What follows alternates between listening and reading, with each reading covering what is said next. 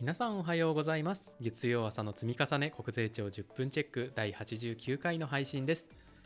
今回は番組冒頭で当社の税務通信キャンペーンのお知らせを先生方にお願いしつつ本編ではリスナーさんからのメッセージや外形標準課税の対象法人についての話題今月のミートアップのご案内など盛りだくさんとなっております。最後までお聞きいただけたら嬉しいです。それでは早速本編参りましょう。どうぞ。おはようございます。税理士の村木です。おはようございます。税理士の米津です。年末調整の書類順調に回収進んでいますか？村木先生。もう資料を出さない人は還付しないぞ。こらしめるぞ。ね。はい。はい。早速参りましょう。番組の冒頭ですが事務局さんからキャンペーンの案内をしてほしいということですのでちょっとお時間をいただきます税務通信の「ここがすごい」と題した「すごいを試せるキャンペーン」というのをやっているそうです。期間は12月20日までだそうでしてキャンペーンページでは税務通信の5つのすごいを掲載しているそうです。私もあのキャンペーンページ見ましたけど米津先生大きく載ってましたね。はい。ただ写真がこう奥歯に物が詰まったような顔されてるので大丈夫かなと思いましたあお褒めの言葉ありがとうございます。まあポジティブこういう顔してますんで大丈夫です。はい。で、そしてあのこのキャンペーンページで実際に税務通信データベースのすべての機能を2週間無料でお試し申し込みができるということです。なるほど11月21日に開催した私たちのミートアップですけどそこでもあの大阪勉強会グループの税務の隠しの第1回を取り上げましたけど第1回の記事ってもう2016年に掲載されたものなんですよね。でただデータベースだとこういうふうに何年前の記事でもすぐに検索できますんでまだご利用いただいてない方はぜひこの機会に検討してください。データベース内ではあのシリーズの検索ができるので例えば税務の革新のシリーズ、まあ、第1話から最新号までこう全部一気通貫でリストアップして見ることもできるので非常におすすめでございます。でそれからあのキャンペーン期間に購読をすると特典がこういくつかつくそうなんですね。で特に気になるのはあの税務通信の記者さんが皆さんに合った記事をおすすめいただけるというそのリコメンドのサービスがついていると。いうことで、まあ、どんな記事がおすすめしていただけるのかって非常に楽しみですね。でどのような特典があるのかって気になりますけれども、こちらはキャンペーンページのウェビナーアーカイブで説明されているそうなので、ぜひご確認ください。はい、なおあのウェビナー出張にはデータベースのお試しが必要になるのでその概要欄にリンクを貼ってあるのでぜひ覗いてみてくださいはい。では本編の方行きましょう。改めましてこのシリーズは国税庁の新着情報のうち重要性の高いものを2人で話すと企画です。我々2人の勉強会に参加するイメージで聞いていただければというふうに思います。また若いリスナーさんが多いと聞いてますのでなるべく噛み砕いてお話しできればというふうに思います。というわけで今回はまずリスナーさんからのメッセージをいただいているので、こちら取り上げてみようと思います。ポッドキャストネーム22条の23。すごいポッドキャストネームですね。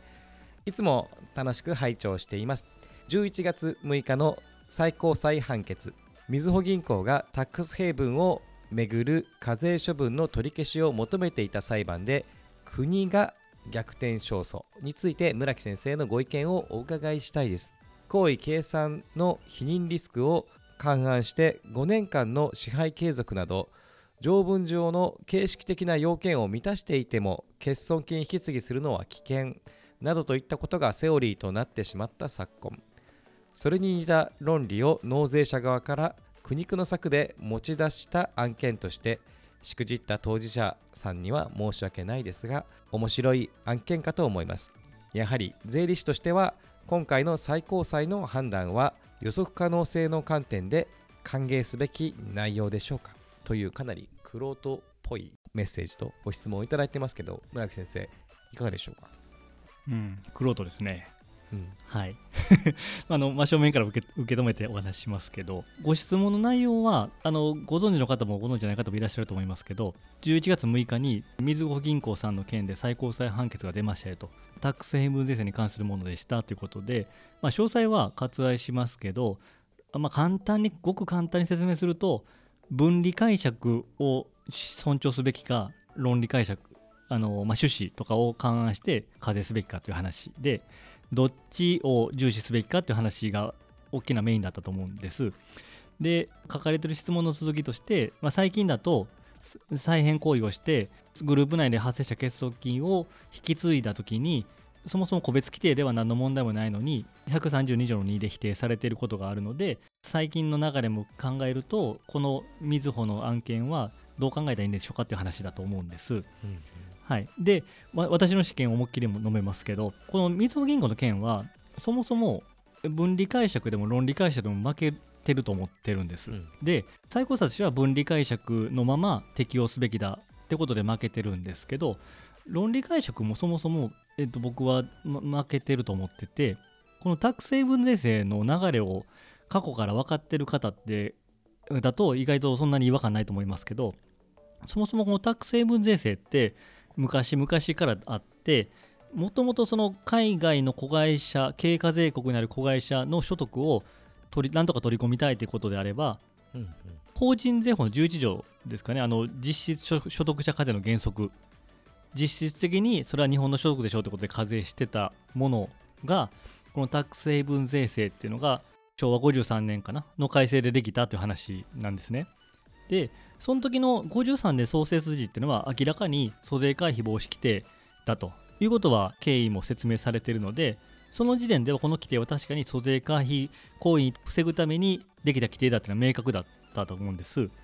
ただ、この変遷なんですけど、結局その53年にできて、そもそもタックスヘイブン対策税制と呼ばれてたんですけど、一応国税側の呼び名としては、平成13年、14年ぐらいに名称が変わってて、何に変わったかというと、今の名前で外国子会社合算税制という名前に変わってます。なんで、まずこの昔、名称が変わってるタックスヘイブン対策税制から外国子会社合算税制に変わってるっていうのがまず一つのポイントだと思ってて、まあ、タックスヘイブンという用語をわざわざ外したっていうところは一つ大きな理由があるんじゃないかと思ってまして平成4年かな？4年にそのもともとこの制制ってこの国が経過税国ですよという指定制度だったんですよね。この国に子会社があれば合算しますっていうのがあったんですけどうん。その指名制度をやめたんですね。きややめた結果こういう名称変更にもなったと思うんですけど基本的にはそういう租税回避防止の規定なんだっていう名なんていうんだろうな性質を緩めるために薄めるためにこういう名称変更をしたと思ってるのがまず1点で皆さん若い方はご存知ないと思いますけど私も若い頃働いた時に来量加工という取引ご存知かわからないんですけどんないです。うんあの昔ね香港子会社と中国、まあ、中国でよく製造してたので中国の製造委託先に工場から材料を無償で支給してで加工後の製品を加工賃だけで買い取るっていう取引が来量加工って言ってたんですね。でこの来量加工って日本法人の香港子会社が中国の法人に対して原材料を無償支給して加工委託するっていう形になったんですよ。でこれって別に税メリットがあるとかじゃなくて香港と中国というこう組み合わせでそれが一番良かったんですよねいろんな面で。税負担の云々関係なく経済合理性があるっていう考えでこの取引をしてたんですよね。ただあの来量加工って一斉にこれはタックスヘイブン税制に引っかかるってことで課税されて回ったというのが一大イベントで昔あってその話なんですけどねそもそもこの来量加工取引って租税回避行為じゃないはずなんですよ。うん。税負担を図ってるわけじゃないのでこの取引って。それが有利だったからいろんな面で便利だったから使ってただけで税のメリットを受けてるわけじゃないけどタックスヘイブン税制で、まあ、無理やりたら失礼ですけど課税されてしまったと。いうところを考えると租税回避の意図を完全然加味してないんですよね。来量加工に関しては。ってことは租税回避じゃなくても課税できるっていう実例がこの来量加工取引できてしまってたっていう過去がある。っていう話と。でもう一個言うと平成21年の改正で外国子会社の配当が益金不算入になってるんですよね。はいでもともとこの制度が入る前のタックスヘイブン税制って現地の子会社に利益を留保してるからでそれを配当で引っ張ってくるときに日本に課税されると。っ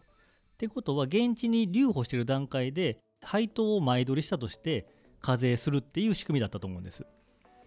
現地に所得を貯めることが租税回避だっていう配当で引っ張っていくことに課税されるので一時債っちゃ一時債なんですけど、まあ、そういう仕組みだったはずなのに21年の改正で配当が金不算入になってしまったのでその改正でなおさら租税回避防止っていう位置づけが難しくなったと思ってるんですね。うん。で最後の最後に平成22年でタックス成分税制で資産性所得に対する課税が行われたと。海外子会社で資産運用してる場合に合算課税するって話ですけど、うん。これってそもそも資産運用って当然運用コストが安いところでやるのが当然で、うんうん。それって租税回避ではなくて資産運用で当たり前の話だと思うんです、それに課税するってことはそもそも租税回避のか目的としてないっていうつまり要件に当てはまってしまえば規定の要件に当てはまってしまえば課税されるっていう制度にこの外国子会社合算税制が移り変わってきたっていうこの辺の変遷見るとそうとしか言えないと思うんですよ。うんうんうんという意味ではこのみずほの案銀行さんの案件ってそもそも趣旨として租税回避というものはこの規定は持ってないんじゃないかっていう話で分離にしても論理にしても負ける案件だと僕は思ってました。と結果論で語るという。いえありがとうございます。なるほど、じゃあ、このタックスヘイブン税制、まあ、今でいう外国子会社合算税制ですか？っていうのは、うん。理解としては、まあ、そもそも租税回避行為かどうかじゃなくて、結果として、まあ、そうなってしまっているか、要は形式的にもう判断うん。されるべきだっていうことの一例として今後、材料になってくるってことですかね。そうなんですよ。だからご質問にいただいてたうん。再編行為の132条2とかはうん。これを右習いではないと思うんですよね、でこれはもうえータックスヘイのあの当事者でも大変申し訳ないけど、うん。そもそも無理じゃないかと僕は思ってましたありがとうございます。大変勉強になりました。ということで、あともう一つですね、ピックアップしたい内容がありまして、これあの新聞報道などでも話題のものなんですけれども、地方法人課税に関する検討会っていうのが今、税制改正の流れでやっていまして、ここで外形標準課税ですが、の課税範囲が対象が広がってくるんだという流れになってきましたね、村木先生。外形標準課税を減止することに逃れてるって話は昔からあってうんうん。でそれを令和5年度の税制改正でするって話があったんですけどまあいろいろ内部でいろいろあり1年先延ばしになった結果が今来てるとはと思ってますけど2つ大きな項目があって外形標準課税って資本金が1億円超の会社にかかるってことなんで、うんじゃあ1億円超の会社は減資をして、資本準備金なり資本剰余金に振り替えて外形標準逃れするんじゃないかっていうところに対する対策とうんうん。あとはまあこれは私は異論ありますけど大きな親会社の下にぶら下がってる子会社。うん。それはまあ組織再編なりなんなりすればうまく外形標準の負担を逃れれるんじゃないかっていうところがあるのでグループとして、うん。そこも蓋すべきじゃないかって2本立てになってるんですよね。うん。うん。うん、で1個目のその資本金基準でやってしまうところっていうのは、まあ、案も出てますけど資本剰余金、まあ、資本会計でいうと資本準備金とか資本剰余金ですね、を一緒に資本金と足して1億超かどうか考えようと、まあ、これはまだ分かるんですよ、はい。もう1個の方の大きな親会社の下に続いてる子会社まで外形標準課税の対象に含めてしまうっていうのは、なんかちょっと飛躍しすぎてる気がして私はどうなのかと思ってますけど、まあ、ただ当然すぐには適用しないと一定期間空けてからってことの案が出てますけどとはいえ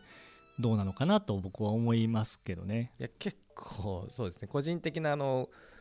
なんていうかあの 感情にもなってしまいますけど会計事務所のクライアント層にもまあ出てきますよね。あの上場会、うん。大きな大会社の子会社さんっていうのがあるので結構今まで外形考えなくてよかったところが一気に外形一緒に検討しなければいけなくなってくるってなると、うん。結構事務負担大きいよなって感じてます。そうですね。私はあの個人的に怒っても仕方ないです。この件って、うんそもそも外見標準課税のから言うはまずいって話って、うん案外現場ではそうじゃなくて外形標準課税をなぜなぜの逃れたいかというと事務負担だと思うんですよ。そうですね。うんうん、税額としては、まあ、正直所得が大きな会社っていうのは逆に外形標準することで税負担減るし、うん税負担ってそんなに気にしてなくて、うん皆さん気にされてるのはこの手間なんですよね。うんその手間を逃れたいから外形標準外しをしたいっていうのは正直圧倒的に多いと思うので、っうんてなるとこれこれを捕まえる基準じゃなくて計算をシンプルにする基準を考えるべきっていう発想をぜひあの現場の人間から聞いてほしいなっていうのは思いますけどね。うまく計算しやすい方法でビルトインされるのかうん注目ですね。はい、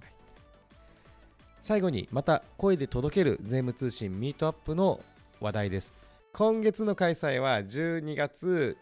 18日の月曜日。いつもの開催と違いところが3ポイントあります。1つ目はテーマが税務通信ではなく公表予定の税制改正大綱の内容についてあの村木先生と私で税務通信ミートアップでお話をしていきます。で2つ目のポイント。1時間今回みっちりやります。3つ目スタートがお昼ではなくて夕方17時からですね。まとめて言いますと12月18日の月曜日夕方の17時から18時の間税制改正大綱について村木先生と私で生配信で税務通信ミートアップをやりますのでぜひ皆さん楽しみにしていてください。税制改正大綱は、まあ、まだ予定ですけど14日とか15日公表ということで言われてますのでこの18日であればもう公表後でしかもまだそんなに時間が経ってない状況でお話できるので我々と一緒に読んでからまたゆっくり自分で読んでみるっていう形でもいいと思うのでぜひご参加いただきたいなと思ってます。今回のエピソードの概要欄や